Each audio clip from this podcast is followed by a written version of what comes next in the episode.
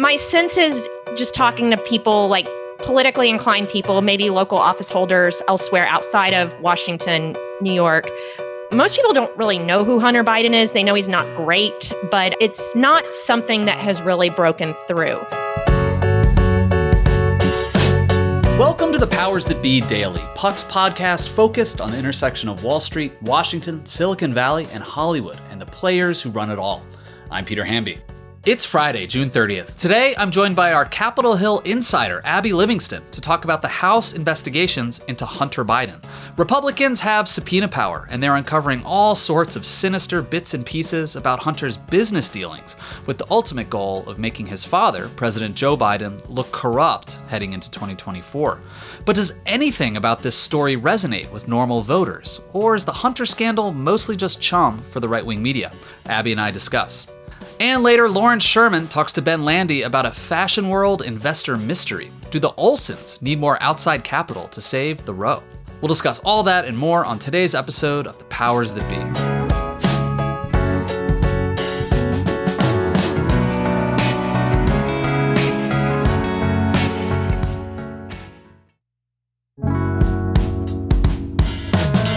Happy Friday, everybody. We are coasting into a long 4th of July weekend. Hopefully, hopefully, a bunch of you have four days off. Earlier this week, I read something for Puck about Hunter Biden, how the scandal slash non scandal will play out in 2024. And I'm joined today by someone who knows the House of Representatives, where these investigations into Hunter Biden are being conducted better than most. And that's Abby Livingston, Puck's newest contributor. How are you, Abby? I'm great, Peter. It's it's fun to talk about my favorite topic, the House of Representatives.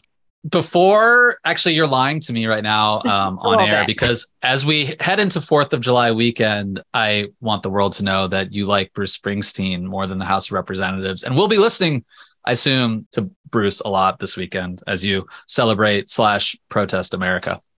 Uh, yeah, I think everyone loves Bruce Springsteen more than the House of Representatives, including the House of Representatives. Fair. So, Abby, so I was writing this piece last week about the investigations into Hunter Biden and whether he improperly profited off his connections to his dad with foreign businessmen. The DOJ also wrapped up an investigation into Hunter about a week ago, and, and he pled guilty to two misdemeanor tax charges and a, a gun charge. House Republicans were not happy with that. They're vowing to push ahead to prove that there's this Biden crime family and that after Joe Biden left the vice presidency back in 2017, he immediately started grifting with his son. Going through all of the innuendo, anonymous leaks, whistleblowers, evidence, this is being thrown out there by House Republicans, by everyone from Charlie Kirk to Clay Travis on Twitter are House Republicans just convinced that Hunter and Joe Biden are both guilty and that the deep state is protecting both of them? Is that is that are they just true believers on this topic? I don't want to get too much into other people's heads and thinking, but there is an excitement around this that is not just the far right wing. It is the normies in the House who want to do this. It does, though, feel like, and I've had sources unsolicited bring up these comparisons that I, one of them I came up with on my own, Benghazi and Vince Foster. The the idea that they did this huge investigation into Hillary Clinton on, well, both of them, I guess, but Benghazi, and there really wasn't a there there. I'm sure there are people who take issue with that, but it never really broke through. But the problem with that was that is the investigation that led us to realizing Hillary Clinton had the email server. And so there are things you find in these investigations that may not be the link of Joe Biden to this. And I thought one of the smartest points in your piece was Biden has a reputation of being clean. And I think that's what they're looking for. That's the holy grail, but it hasn't come up yet. My sense is just talking to people like politically inclined people, maybe local office holders elsewhere outside of Washington, New York, most people don't really know who Hunter Biden is. They know he's not great, but it's not something that has really broken through. I think mm-hmm. the question is do they make TV ads about this? And my sense is probably not, but there is so much enthusiasm for this investigation that it's almost like some of the other investigations we've seen with the Republicans. They get so caught up in their ecosystem that they're so convinced there's something there and it doesn't necessarily break through to the general public.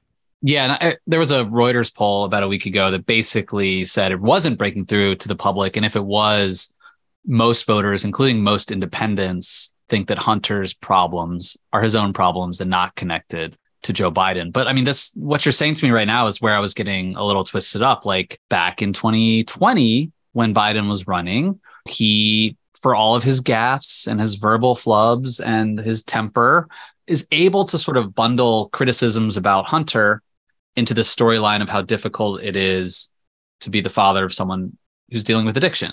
And, and yet, a Republican texted me the other day after after reading my piece and said the anti-Biden intensity right now among Republicans feels like it's burning much hotter than it did in 2020.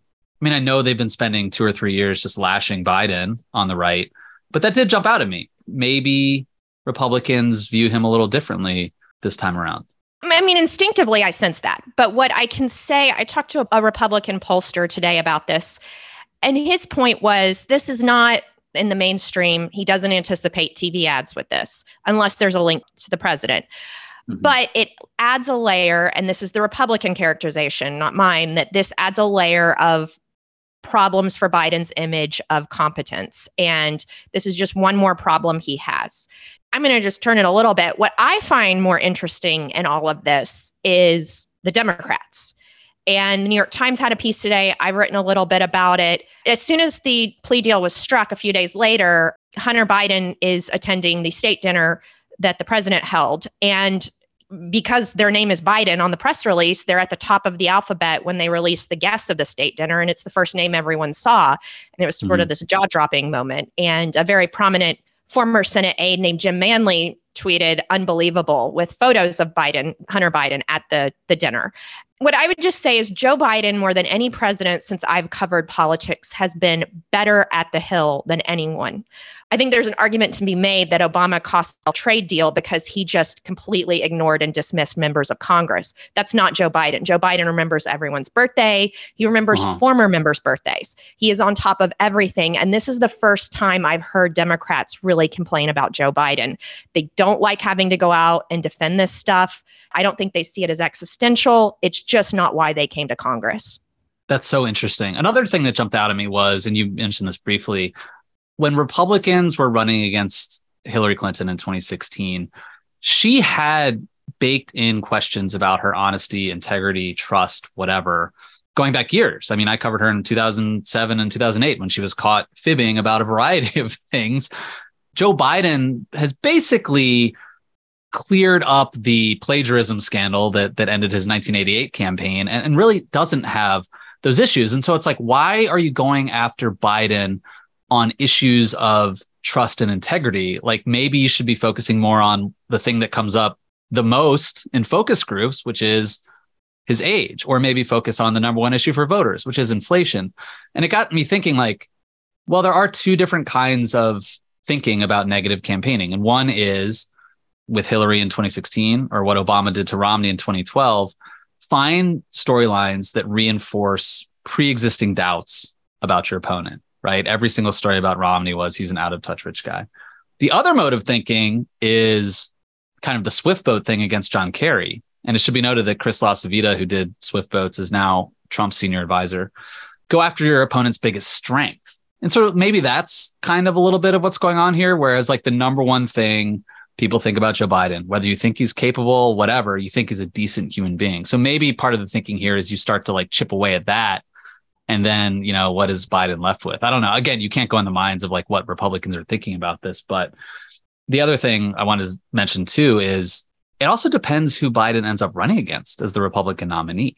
Uh, if it's Trump, this whole like drain the swamp corruption thing is a little neutralized because Jared and Ivanka and Trump didn't drain the swamp, etc. If it's another Republican like Ron DeSantis, the Hunter Biden story does give the Republican an advantage while running against an incumbent. You know, whether there's a smoking gun or not, it allows them to paint themselves as a fresh faced outsider. And this is sort of like old politics as usual. My gut on this is this is an echo chamber and a part of the Republican world. And this is just talked about so endlessly that it is just part, it is marinated into daily thinking, daily reading, daily listening, and that this is a central. I'm not sure how much strategy is long term chess playing, jujitsu, or if this is just something the right wing has latched onto in ways that sort of for people who don't live in that world get blindsided like me i just I knew Hillary Clinton was not popular in 2016 during of a large segment of the population. I just didn't know how deep it ran and how mm-hmm. and so I think it's something that just gets marinated. And so this is they've got the subpoena power. They've been wanting to do this since Joe Biden became president and now they're going to. I think that's reflected on the impeachment movement that we're seeing on several fronts with Biden and cabinet members. It is we have the power and this is what we came to do with it here. Yeah, I think that's right. And look, we're I was I'm just gaming out hypotheticals with you about how this might play. I think you're exactly right that this is mostly for right now a very online conservative thing. Like uh, again, Charlie Kirk tweeted the other day after the WhatsApp message came out that I think emerged from the House. This is this again. I'm a reporter covering politics, and I get confused. Either the uh, Ways and Means Committee or the Oversight Committee uh, WhatsApp message from Hunter Biden talking to a Chinese businessman, threatening that my dad's sitting next to me. Unless I get payment right now, you know, we're not going to take this anymore. And then like Charlie Kirk did this whole like tweet, and it was like connect the dots, and it was like all of these different things that like I have a master's degree and it was hard for me to follow. Like the dots, my friends, are actually not that clearly connected for the average low information voter out there, but I can see why they're just trying to throw stuff in the water to muddy the waters around Biden, but it does feel like a sort of Murdoch media ecosystem thing without a smoking gun at the moment. Yeah, I, I remember probably around 2010, I went to C, a CPAC panel and I had no idea what they were talking about. They were talking about the Tides Foundation and all these things. And I just sat there and I felt very, I felt like a bad reporter. And that's just basically that was 13 years ago. And that's what reporting is now is there's all these different niche topics that you've got to suddenly master. And so i kind of put it in there. It could break through. It depends you know if they find anything with biden if they find any malfeasance in the doj but i just generally think america is just exhausted right now and just wants lower bills and cheap gas and being able to get through their day I think that's right. And it should be noted, and I led with this last week should have been a better news cycle for Biden, but it was complicated by the Hunter stuff. Inflation is going down and has been going down. Biden spoke up about this during his big economy speech earlier this week, but I do think that's what Americans care about. The price of eggs. Abby, uh, enjoy Bruce this weekend. Thank you for joining me. Thanks for having me, Peter. When we come back, a hard pivot. Lauren Sherman is here to talk about the Olsen twins.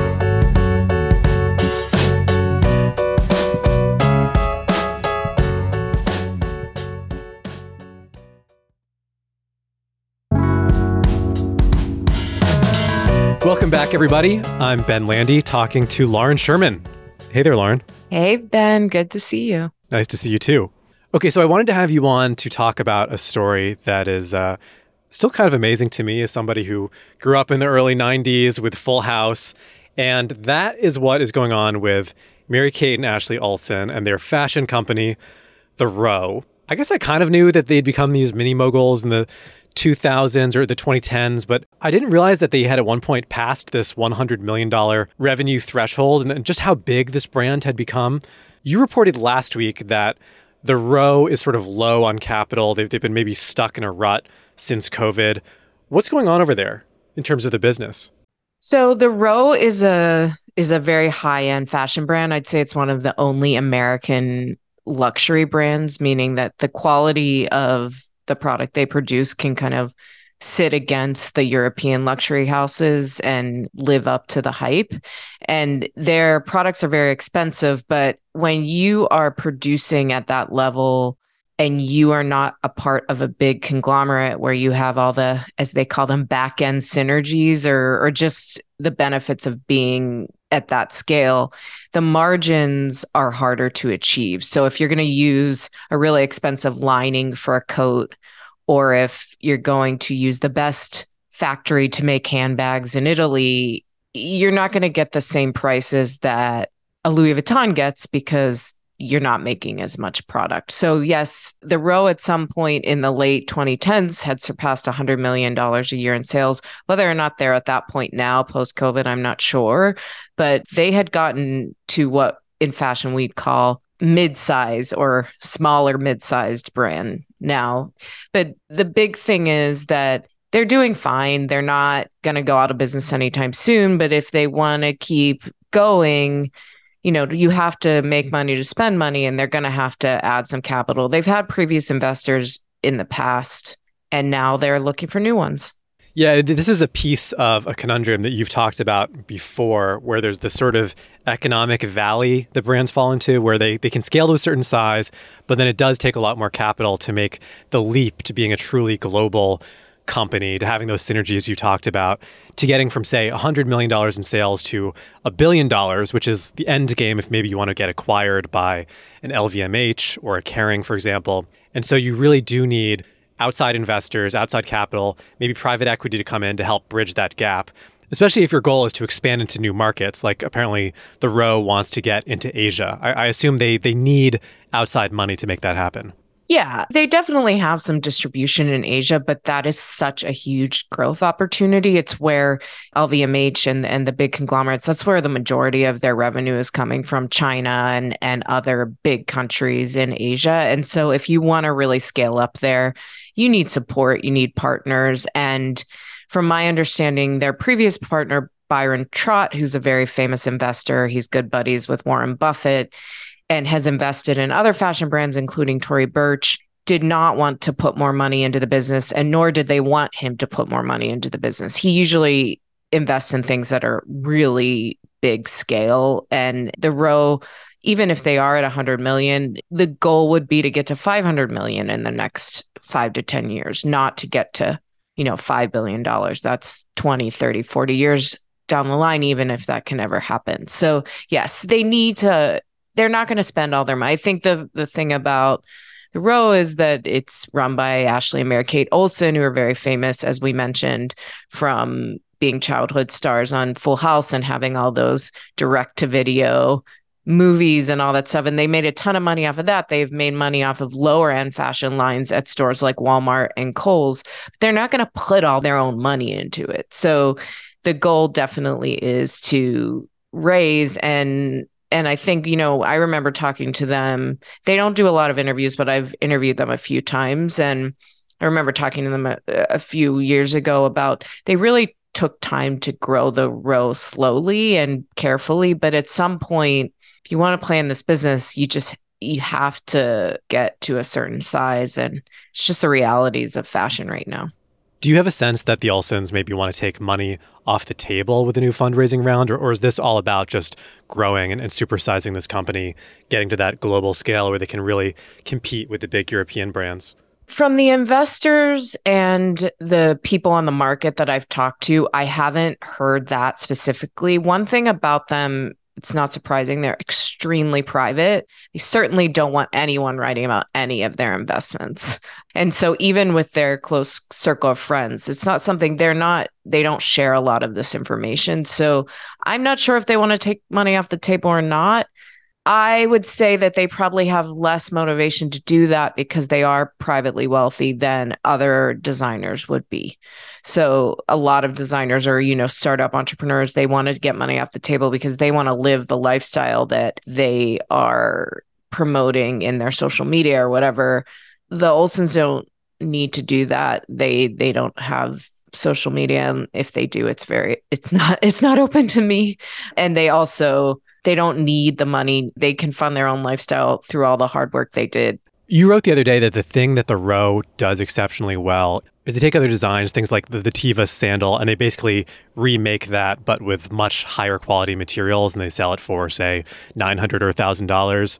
Is that a business model that you can sort of see scaling and really getting to that next level? Because obviously the row is sort of an embodiment of, of you know what we refer to as quiet luxury. I know you, you don't like that term, but it doesn't have logos. It's not like a very ostentatious brand. And so I wonder if there are potential obstacles for them in, in getting to the size of some of their competitors when it really is about this sort of understated elegance that doesn't shout in your face that this is a, a $10,000 piece.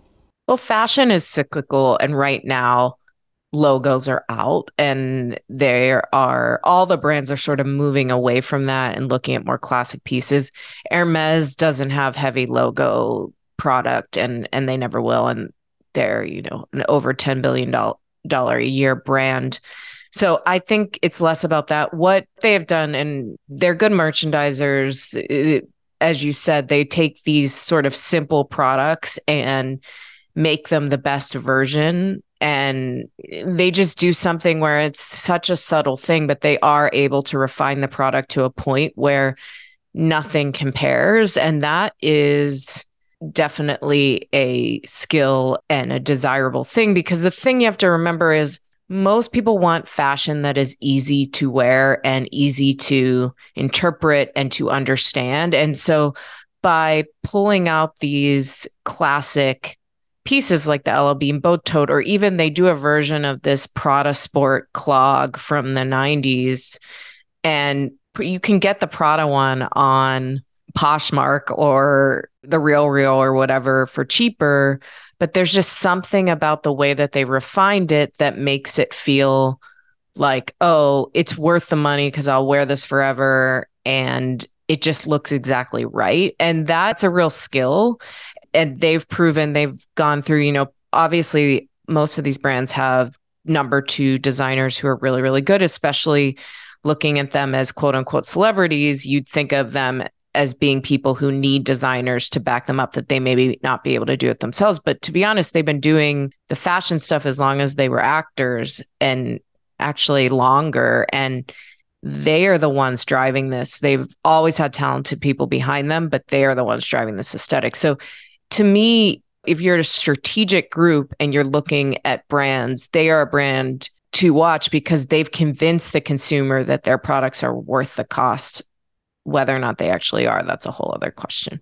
Yeah, I mean, it's obviously a, an incredible business, lots of growth opportunity here. I personally love a logoless black tee like I'm wearing right now, so I get it. And if you're a potential investor out there listening, the Olsens are apparently looking for money, so so hit them up. You can get in touch with Lauren and she'll connect you.